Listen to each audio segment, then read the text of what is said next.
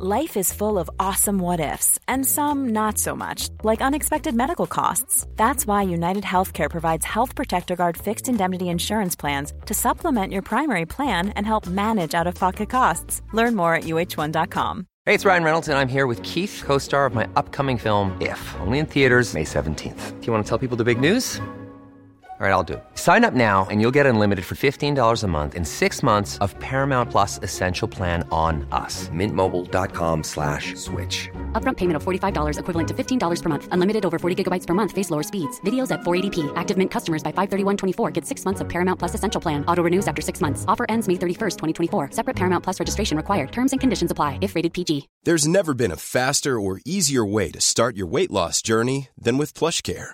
PlushCare accepts most insurance plans and gives you online access to board-certified physicians who can prescribe FDA-approved weight loss medications like Wegovy and Zepbound for those who qualify. Take charge of your health and speak with a board-certified physician about a weight loss plan that's right for you. Get started today at plushcare.com slash weight loss. That's plushcare.com slash weight loss. plushcare.com slash weight loss. Just the international system is not working the way that it's supposed to. And when you have a coordination failure, these kind of intelligence failures are able to happen. And disorders like Iran and Hezbollah and Hamas are savvily able to take advantage of, of just our dropping the ball. The situation is so chaotic. Who knows what will happen next? I don't put it past Netanyahu to not make concentration camps.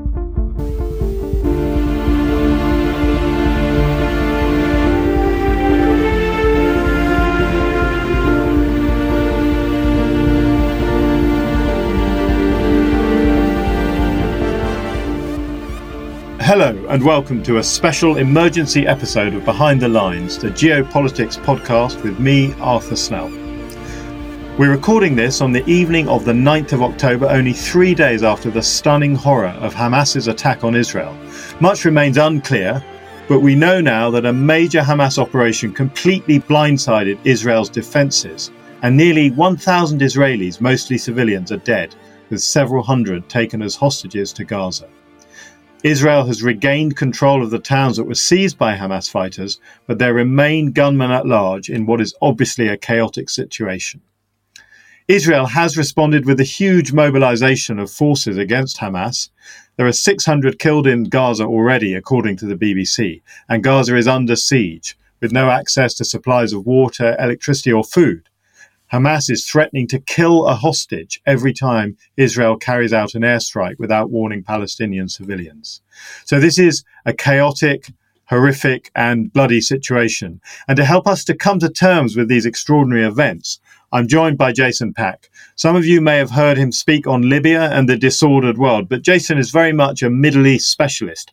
He li- lived seven years in the region. He speaks Arabic and Hebrew. He lived three years in East Jerusalem, two years in Syria, and a year in Egypt. And he is, of course, presenter of the Disorder podcast and founder and director of the NATO and the Global Enduring Disorder Project. Jason, welcome to Behind the Lines. It's a pleasure to be back, but unfortunately, I wish it was under different circumstances, Arthur. Indeed. Um, so, Jason, let's start with the basics. Uh, everybody was caught unawares by this, uh, whether they, you know, got a sort of notification on their smartphone or switched on the news. But even Israel, which famously may have the world's finest intelligence and security, and of course has an extremely capable military, was also caught unawares. How has this happened?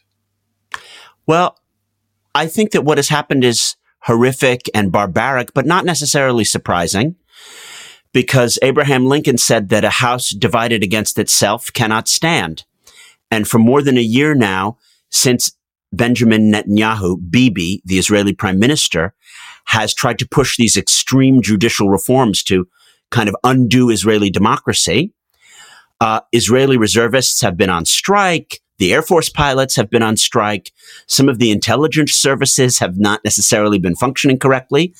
And Israel has had its most polarizing, most extreme right wing cabinet in its history, filled not only with settler ministers, but transferist ministers. And transferist in the Israeli sense means right wing Israeli Jews who wish to displace Palestinians from their homes. So Israel has been so divided and so weakened and so dysfunctional. It's not surprising that Israel's enemies would be like, now is the perfect time to attack. Then if you add in the fact that 50 years and one day before the attack was the anniversary of the 1973 Yom Kippur War, and the fact that many regional disorderers, such as Iran, wanted to scupper the Saudi Israel detente. This was the perfect time for some kind of operation. I was not surprised that something happened, but you're right. It is a tremendous shock. How could the Israeli intelligence have missed something of this scale? And how could they have been so incompetent in building a barrier fence that the Palestinians essentially cut down the fence or flew gliders over it and then went on a rampage and killed hundreds of people at a rave in, in, in kibbutzim, you know, abducting women and then taking them away and raping them. It's just unbelievable, Arthur. Yeah, it is. And of course, we are we're not at this stage going to be able to answer the specifics of the intelligence failure. But one various reports are already emerging. Uh, Reuters had a had a report which described, apparently sourced to some uh, Hamas official, described the preparations that have been made, including a mock-up of an Israeli settlement that, that Hamas fighters trained on, so training to storm this settlement. And then there's a there's a report in the Wall Street Journal that uh, there was a meeting in Beirut only a week ago with Iran kind of signing off on this plan. So it seems that this is, of course, an intelligence failure for Israel, but it's an intelligence failure for other countries. That you know, the U.S. should be capable of knowing that uh, Iran is in Beirut uh, planning a, a, or participating in the planning of a major terror operation. You might expect Jordan, with its famous intelligence agencies, to know about what Hamas are up to. So it seems that. Um, and Egypt and Egypt, of course, Egypt extraordinarily uh, capable, but certainly in historical terms, perceived in that way. So it seems that across the board, of course, people will be pointing fingers at Israel's intelligence agencies, and, and that's not inappropriate. But across the board, there has been an intelligence failure. Well, my argument is that that's caused by the global enduring disorder. All of our societies are not functioning properly. Yes, Israel is a house divided against itself because of the current tensions, but so is America because of the Biden wing and the Trump wing.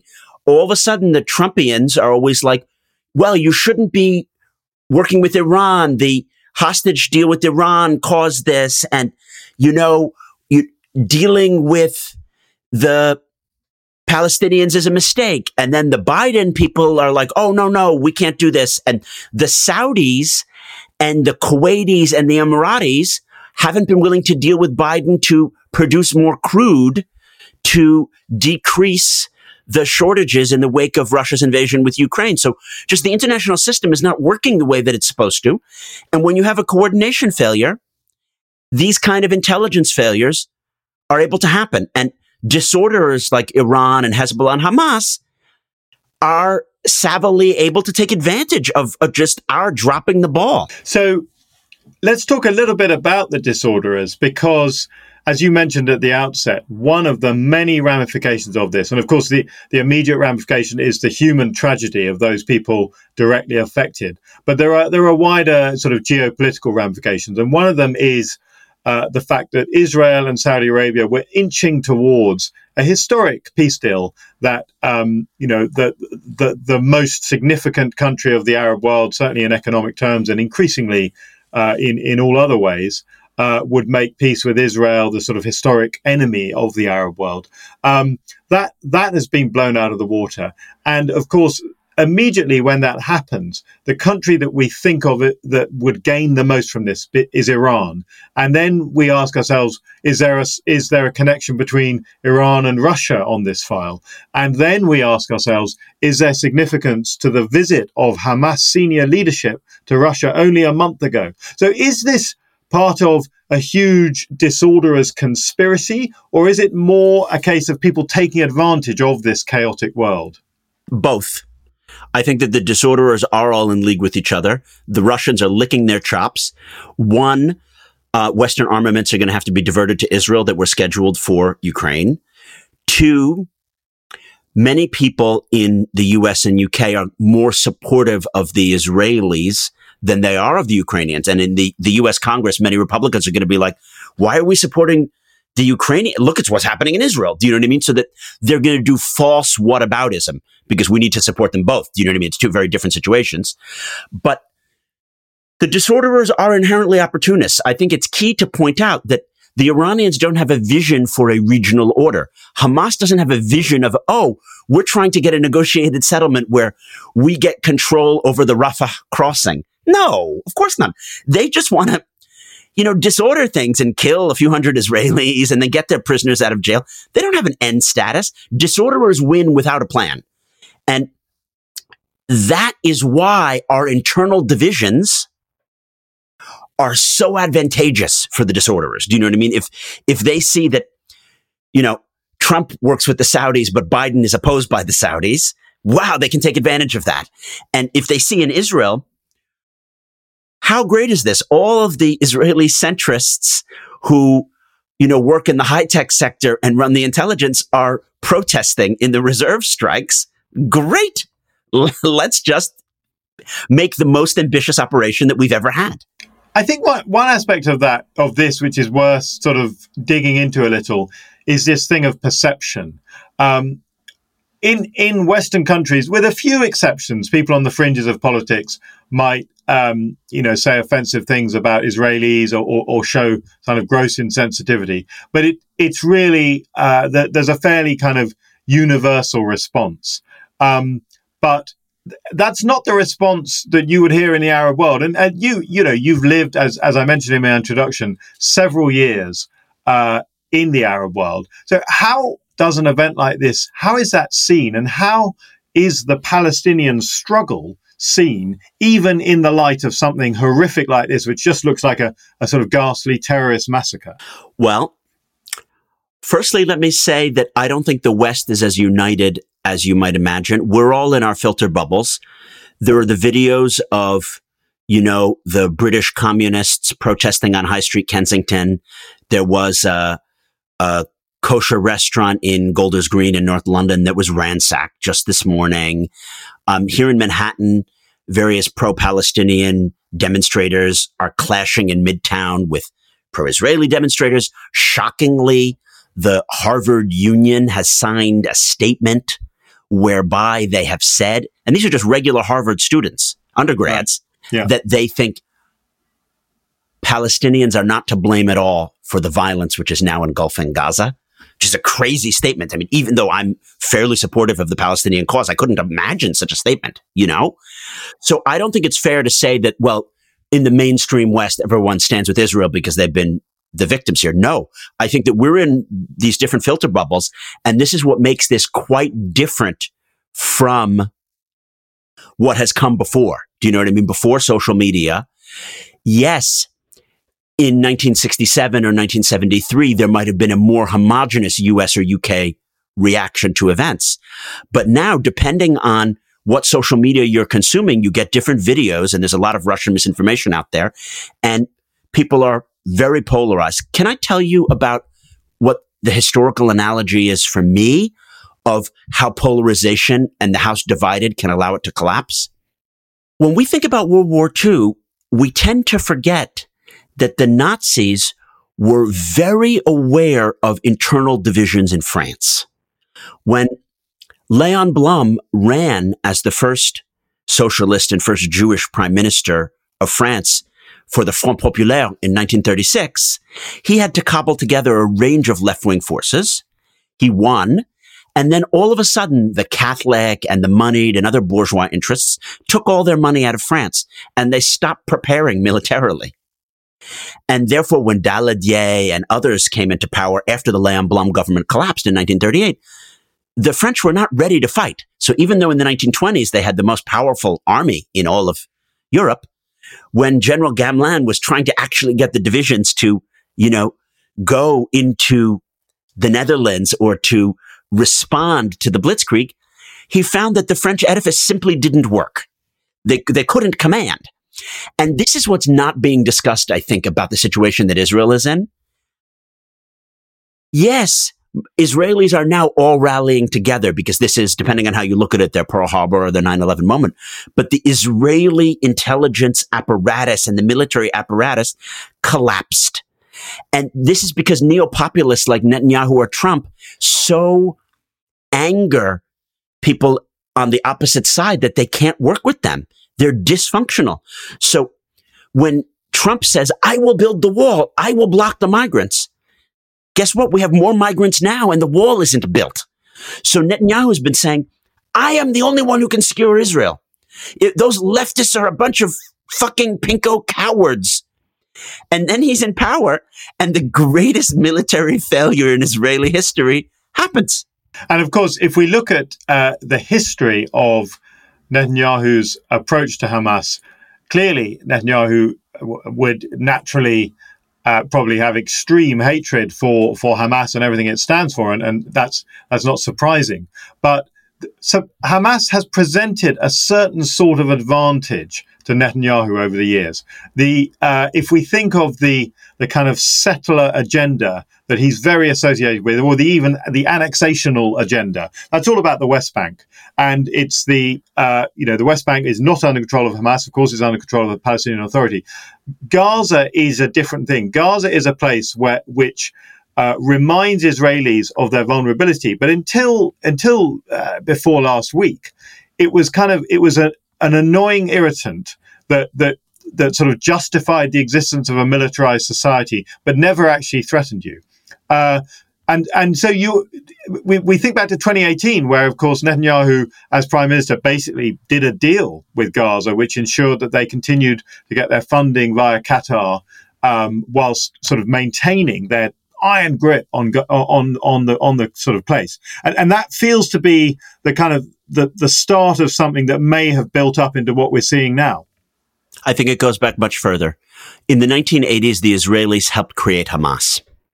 This is the history of it. I'm happy to uh, email the academic articles to anyone who's interested.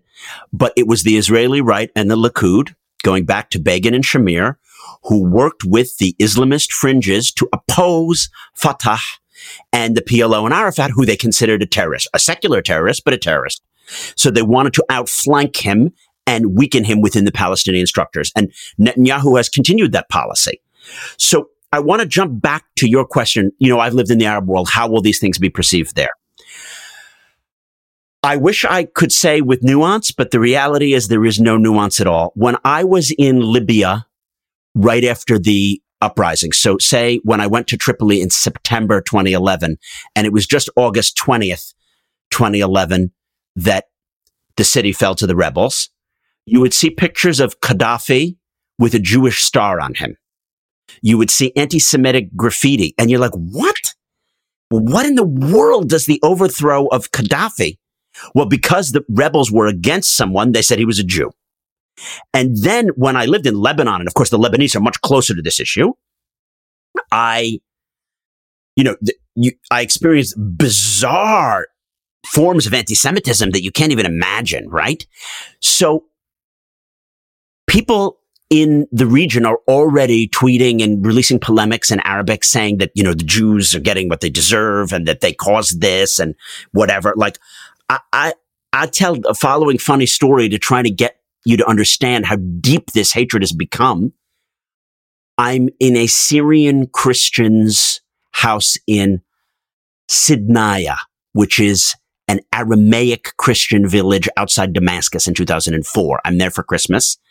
The kid gets a piggy bank, you know, to save pennies in for his Christmas present in 2006. The kid is, let's say, seven years old. And he said, Baba, wallah ma biddi bank Yehudi. I don't want a Jewish bank. The idea that obviously Jews save pennies. So you're like, how can a seven year old who's never met a Jew say something so bizarrely idiosyncratically anti Semitic? And he's a Christian who then, when I talk to him later, is like, I want to go to America because all Christians should be allowed to go to America. But he's like, Wallah ma bidi bank Yehudi because he got this, this piggy bank as his Christmas present. So I have to say my experiences of these kind of things lead me to believe that the partisanship, even in places like Tunisia and the Gulf, which are, you know, fairly secular and open to the West, is going to be instant solidarity with the Palestinians. The regimes who have dealings with the Israelis, like the Moroccans and Jordanians and Emiratis, are going to be ducking for cover. They can't stand up for their relationship with Israel at all because it's just simply not popular in the Arab street because of the 80 last years of Arab nationalist rhetoric about Israel and, and the neo-colonialism and imperialism of it. And there's a feedback loop going on here because the hard left in our societies, the communist and woke left, gives a range of messages in English which launders these Arab nationalist and Islamist talking points with a little bit of Russian propaganda sprinkled on top. So yes, it is not popular to strike a moderate tone in the Arab world. So, for example, I was listening to BBC News Hour on September 7th, and that was the day after the start of the war. And Marwan Barghouti was on. And he is arguably more to the left or more centrist than Abu Mazen. He's really seen as a peacenik in the Palestinian circles. And he said, I don't believe it is possible to blame any Palestinians for the shedding of Palestinian blood. The Israelis should simply not invade Gaza and do a prisoner swap and release every single Palestinian in Israeli jail, and then they can have their hostages back. And you're like, oh my God, this was an opportunity for him to be a leader, but he cannot. We're in such a polarized landscape. It's impossible in the Middle East to have a sane conversation about any of these issues.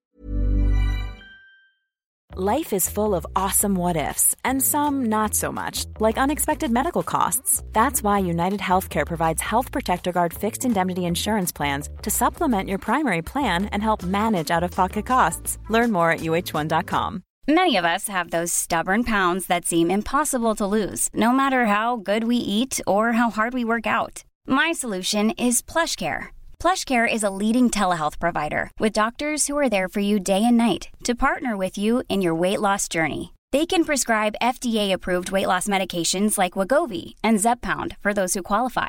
Plus, they accept most insurance plans. To get started, visit plushcare.com slash weight loss. That's plushcare.com slash weight loss. Yeah, I mean, and and it, your your anecdote of of being with that Assyrian family, I I recall once having a long conversation again with, as it happened, a Christian Arab in Lebanon. Um, and and it was it was you know his views on on Britain's role, of course, of the Balfour Declaration, famously, uh, you know, uh, the sort of foundational moment, arguably for the state of Israel, or, or one of the foundational moments. And um, and this man explained to me in detail, and he was a highly educated, well-read man, that the reason was that the, the British royal family are Jewish, but it's a secret, and and that explains why Britain, you know, and of course. Uh, there was so much anti-Semitism in Britain in the early 20th century. I, am sure you could find evidence that Britain's royal family was anti-Semitic. I doubt you could find evidence that they were Jewish. But there you go. But that that sort of that's that's something that that that, that is there. No, of course we we have to. Um, uh, recognize certain uh, aspects of this which are which are factual and and painful, such as the fact that uh, already in Gaza today, 600 people have died, which is getting towards the number of Israelis that have died. And of course, this isn't about body counts, but of course, for many in the Arab world, they might say, well, it is about body counts, actually. Uh, Palestinians die in greater numbers than Israelis. So why? Oh, why by the end care? of the conflict, Arthur, everyone knows that more Palestinians will be dead than Israelis. Yes. So then, so what? What is the response to that? I think it is very unfortunate that the media, particularly in the Arab world, but elsewhere, normalizes that killing Israeli civilians is somehow connected to military reprisals and attempts to, uh, you know, filter out or deal with Hamas targets. Yes, there have been rampages of settlers in the West Bank that we need to call out as terrorism. There's Jewish settler terrorism where they simply go and they, you know, rip up some old Palestinian grandfather's olive trees. And if he protests, they kill him. But that's just as much terrorism as what Hamas has done. But the body count here is, unless I'm missing something, the Israeli government is not simply trying to kill Palestinians to have a level body count. Yeah. I hope that they're trying to hit military targets to prevent the Hamas from having a command and control over the rampaging terrorists, which are in southwestern Israel. But um, the situation is so chaotic. Who knows what will happen next? I don't put it past Netanyahu to not make concentration camps. He could be like, great, I need to get the hostages and to filter out the Hamas. We're putting all of the Gazans into concentration camps or deporting them or whatever. This could get so bad. It's going to make anything that has come before in terms of outrageous Israeli Palestinian violence and humanitarian catastrophe look like nothing. I think that this this is the worst um, Middle Eastern event or Israeli Palestinian outrage of our lifetimes.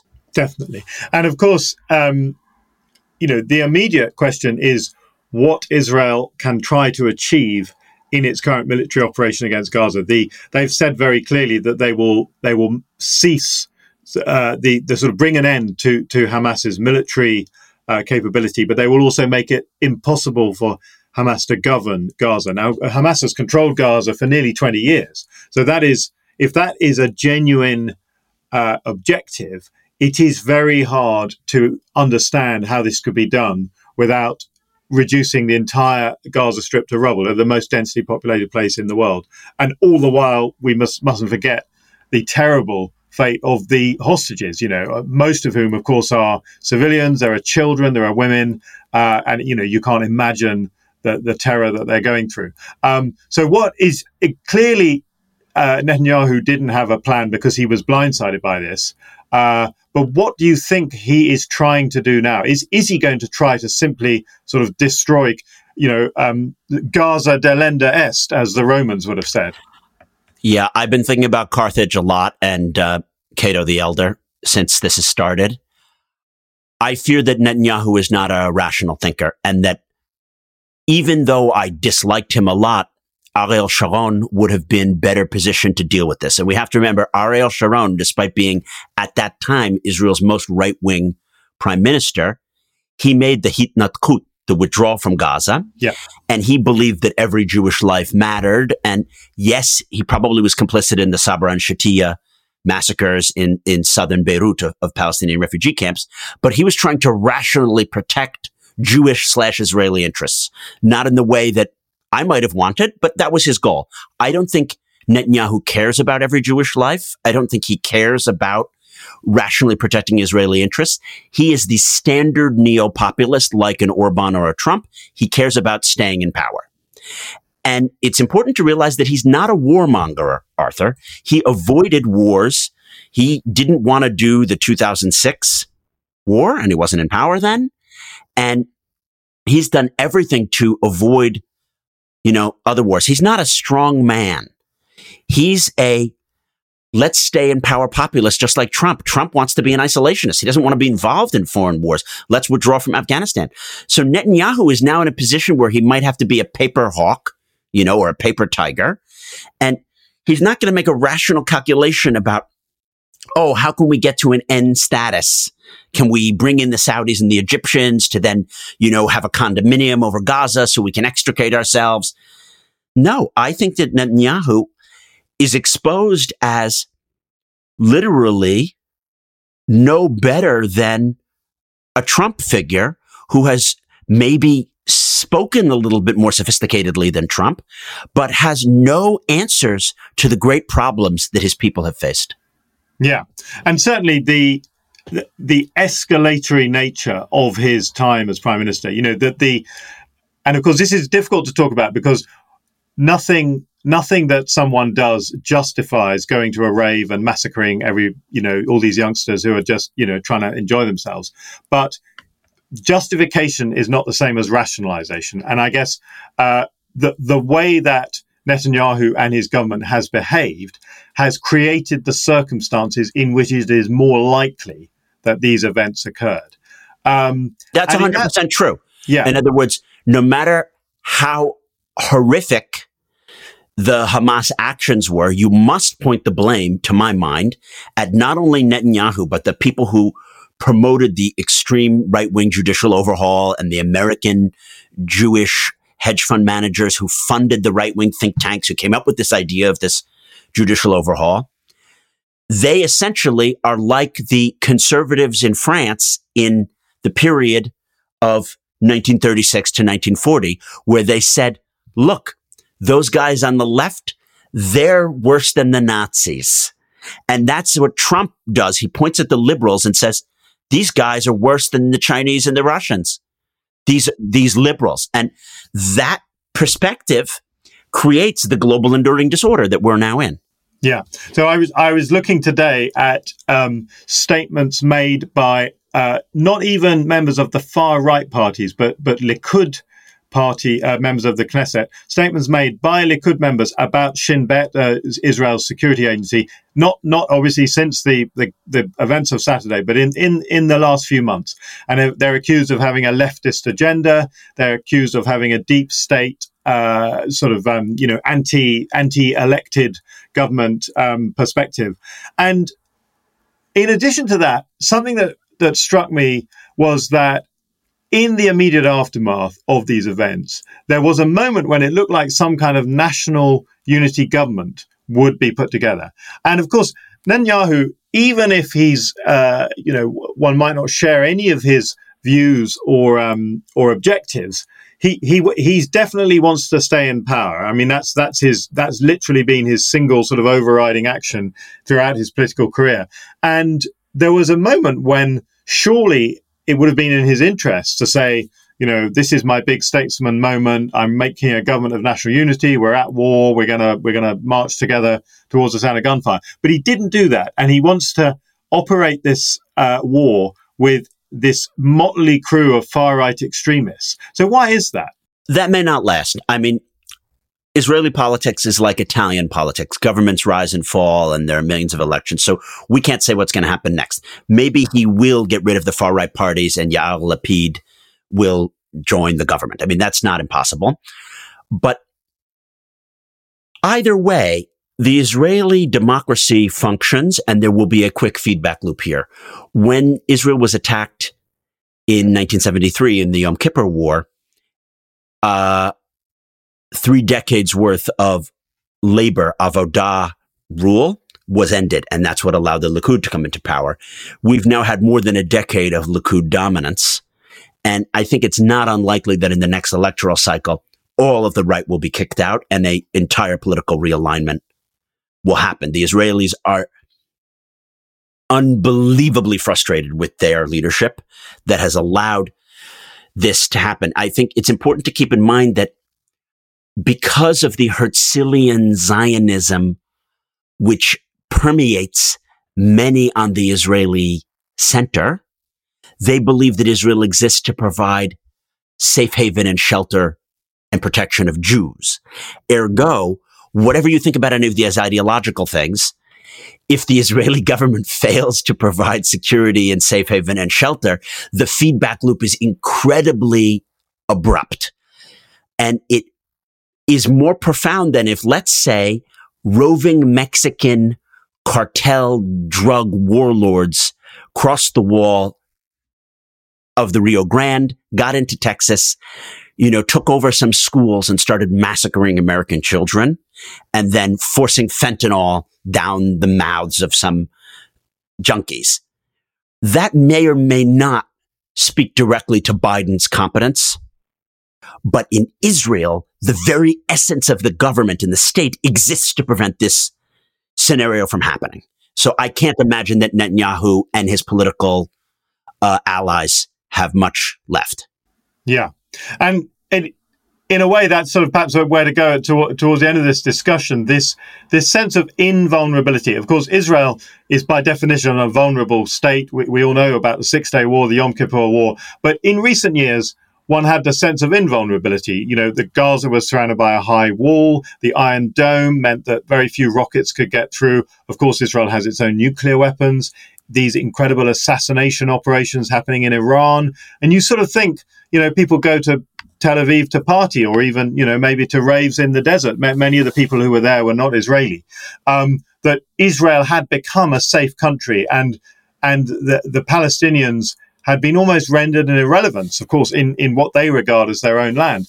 Um, that is clearly that was completely wrong. You know, there were there was huge complacency in all of that. But I guess what I wanted to ask at the, at the end is, does this change anything about what is supposedly the underlying question, which is, is there a way in which uh, Palestinian and Israeli can live in the same piece of territory? Obviously, not sharing territory, but there, there has to be some durable uh, method which is which is not the situation we have at the moment. And of course, what used to be called the Middle East peace process, but no one calls it that now because it isn't one.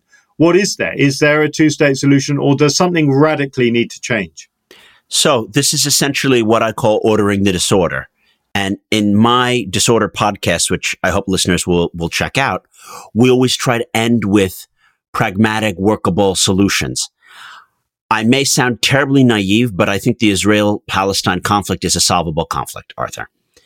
And the only way that it is going to be solved is yes, you have to live with your neighbors. The Israelis aren't going anywhere. The Palestinians aren't going anywhere. You can't kill all the Palestinians and the Palestinians are not going to push all the Jews into the sea. So they've just got to deal with each other. And I happen to think that some kind of two state with, with territory swap in the West Bank. So something like the Clinton plan uh, is possible, and money is going to have to flow from the Sunni Gulf states to make it happen. And you're probably going to have to have Chinese involvement given the way in which the world works now. It would be nice to defeat the Russians in Ukraine so they're not spoiling because they just want there to be disorder. And it's always darkest before the dawn. So I, I think that this crisis, uh, much worse than we ever could have imagined, presents various opportunities. No crisis is too good to waste. And I would hope that Biden instructs Jake Sullivan and Tony Blinken to really push big and to think out of the box. Like Bret Stephens wrote in his NYT op-ed today, why don't we have the Saudis and Egyptians and Qataris convene a conference where they open their checkbooks to potentially spend tens of billions of dollars and have a way in which they can be involved as a kind of either condominium or administering power of Gaza. And they need to do this so that the Israeli transferist right doesn't either, you know, commit human rights violations or try to massacre Palestinians or, God forbid, just push them out into the desert, into Sinai. You know what I mean? Because there are going to be voices saying, we need to finish what was done in 48 and simply get rid of the, the Palestinians who are there. And, and, and that's not acceptable. And the way to prevent that is to have a larger entity which orders the disorder. And what we try to do with the disorder podcast, Arthur, is to take crises, whether it's like this Middle East war or climate change, which you and I talk about, or things like tax havens and corruption, see how bad it is, and then see how out of the very nature of the problem, we can find win-win solutions. And I think with Israel Palestine, because of how much money there is in the Middle East and how much world attention there is on it, you actually can order the disorder. Sadly, a lot of the neo-populist leaders don't want to. And a lot of our more centrist Biden style leaders are just either too weak or not focused enough to make the hard decisions. Yeah. And certainly the, you know, of course, Biden, um, and I, I, I what you just suggested would, would, be would be a brilliant start. You know that, that for, for a sort of kind of ambitious, uh, reaching for the skies solution. But Biden faces a combination of uh, a complete lie being put by the sort of right wing in America that that Iranian that money involved with the Iranian hostage deal that the, the US made uh, paid for this operation, which is literally not true because of course it's not only not true, but the Iranians have more than six billion dollars. They could have used other dollars to right. do this. Yeah, both. indeed, and and also that probably the the costs of this operation in, in relative terms are quite low because the yes. you know the it, it, it was a kind of small scale, uh, albeit you know devastating impact. Uh, but but the other challenge, which which again I'm sure you're well aware of, is that the uh, Biden administration can't even get its ambassadors to all the countries in this region confirmed because the Senate um, sees that as a sort of partisan issue that that that you know is is worth blocking. That's the enduring disorder. the house divided against itself shall not stand. And just as Israel has been invaded because of its internal divisions, we in the US and UK, whether it's the leave remain divide or the Trump anti-Trump divide, we're not functioning as societies. We didn't get to where we were in the democratic West by having all against all conflicts.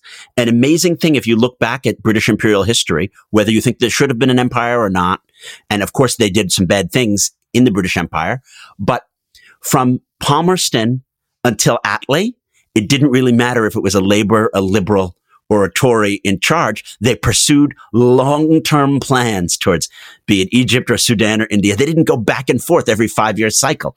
And we're at a place now where we have no continuity and we're essentially seeing that if you don't have consensus at home, if you don't define what those key interests are that we can all agree on, of course we're going to live in, in a chaotic world. So this throws the problem back at us, Arthur. And I want to ask you, how can we as Brits and Americans who are involved in foreign and domestic policy and care about our countries use a crisis like this and say, Hey, buddy, in the Midlands or in Pennsylvania, don't you see what's happening over there? We need to fix our stuff here at home. How do we do that? Well, it's it's a it's a huge question. I mean, I think uh, sometimes the the disordering uh, political movements burn themselves out through sheer incompetence. Uh, and, and arguably, um, you know, the first Trump administration rendered itself unelectable um, through sheer incompetence. It then, you know, it then tried an insurrection to cling on to power, um, and and it, it's um, you know we, we, may be seeing that in, in the sort of short term with with the current uh, British government that that is is doesn't behave like a party that wants to win an election. Not, not of course, that they would admit that, but it, but that doesn't. I don't think that answers your deeper question, which is this this issue of uh, persuading people that, of, of course, you know, political divide can be helpful. It, it drives competition. It drives a sort of a marketplace of ideas and so on. But but a, a politics of division in which uh, the person you disagree with is a traitor, probably should go to jail. You know, you, you, you should rewrite the rules of the election to ensure that they never win another election. That kind of politics. It, it feels like it's it's uh, it's very hard to to, prog- to, progress through that. But I, I, fall back on this point that um, neo populists they're very bad at governing. They do badly. They can't deliver. They can't build railways. They can't build border, border walls. They can't deal with pandemics. Um, and it's I, there's no complacency in what I'm saying, but over time, I think in democratic societies, it's quite hard. Of course, you can have your media outliers, you can have your Fox News and so on, but it gets quite hard to keep hiding these basic truths. And interestingly, there's a there is an analogy here, I think, with the Arab world. A lot of people in the Arab world are have you know debate this idea of Islamists and whether Islamists should be allowed into governments. Uh, and effectively, the consensus in Arab leadership has been you don't let them in. And, you know, when they have come in, like in Egypt, they, they don't last very long because the military kicks them out. I always felt they should be allowed to govern and govern badly because people will learn. And, and arguably, that's what happened in Tunisia, albeit Tunisia then seeped into its own new new type of autocracy. But I mean that the, the you know the, the challenges of democracy in the Arab world are probably for another episode, Jason. Definitely for another episode. Um, it's always a pleasure, Arthur. I look forward to ordering the disorder with you on your show and my show another time. Absolutely. Well, thank you so much for joining me for this emergency uh, episode. Listeners, you can all catch up with Jason on his own Disorder podcast. And of course, I'm here on Behind the Lines. Thank you for listening.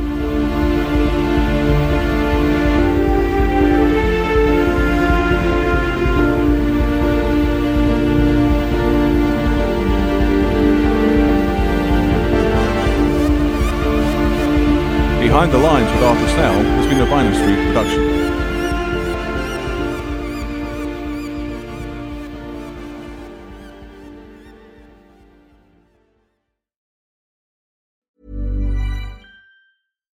Why don't more infant formula companies use organic, grass fed whole milk instead of skim? Why don't more infant formula companies use the latest breast milk science? Why don't more infant formula companies run their own clinical trials? Why don't more infant formula companies use more of the proteins found in breast milk? Why don't more infant formula companies have their own factories instead of outsourcing their manufacturing? We wondered the same thing. So we made ByHeart, a better formula for formula. Learn more at byheart.com. Hi, I'm Daniel, founder of Pretty Litter. Did you know cats tend to hide symptoms of sickness and pain? I learned this the hard way after losing my cat, Gingy. So I created Pretty Litter, a health monitoring litter that helps detect early signs of illness by changing colors, saving you money and potentially your cat's life. Pretty Litter is veterinarian developed, and it's the easiest way to keep tabs on your fur baby's health right at home. Go to prettylitter.com and use code ACAST for 20% off your first order and a free cat toy. Terms and conditions apply. See site for details. If you're looking for plump lips that last, you need to know about Juvederm lip fillers. With Juvederm Volbella XC and Juvederm Ultra XC, your lip look, whether it's subtle or bold, can last up to one full year with optimal treatment and no additional maintenance. Find a licensed specialist and see if it's right for you at juvederm.com today. That's J U V E D E R M.com. Add fullness to lips in adults over 21 with Juvederm Volbella XC or Juvederm Ultra XC. Do not use if you have severe allergies or a history of severe allergic reactions, or if you're allergic to lidocaine or the proteins used in Juvederm. Tell your doctor if you have a history of scarring or taking medicines that decrease the body's immune response or that can prolong bleeding. Common side effects include injection site redness, swelling, pain, tenderness, firmness, lumps, bumps, bruising, discoloration, or itching. As with all fillers, there's a rare risk of unintentional injection into a blood vessel, which can cause vision abnormalities, blindness, stroke, temporary scabs, or scarring. For full important safety information, visit juvederm.com.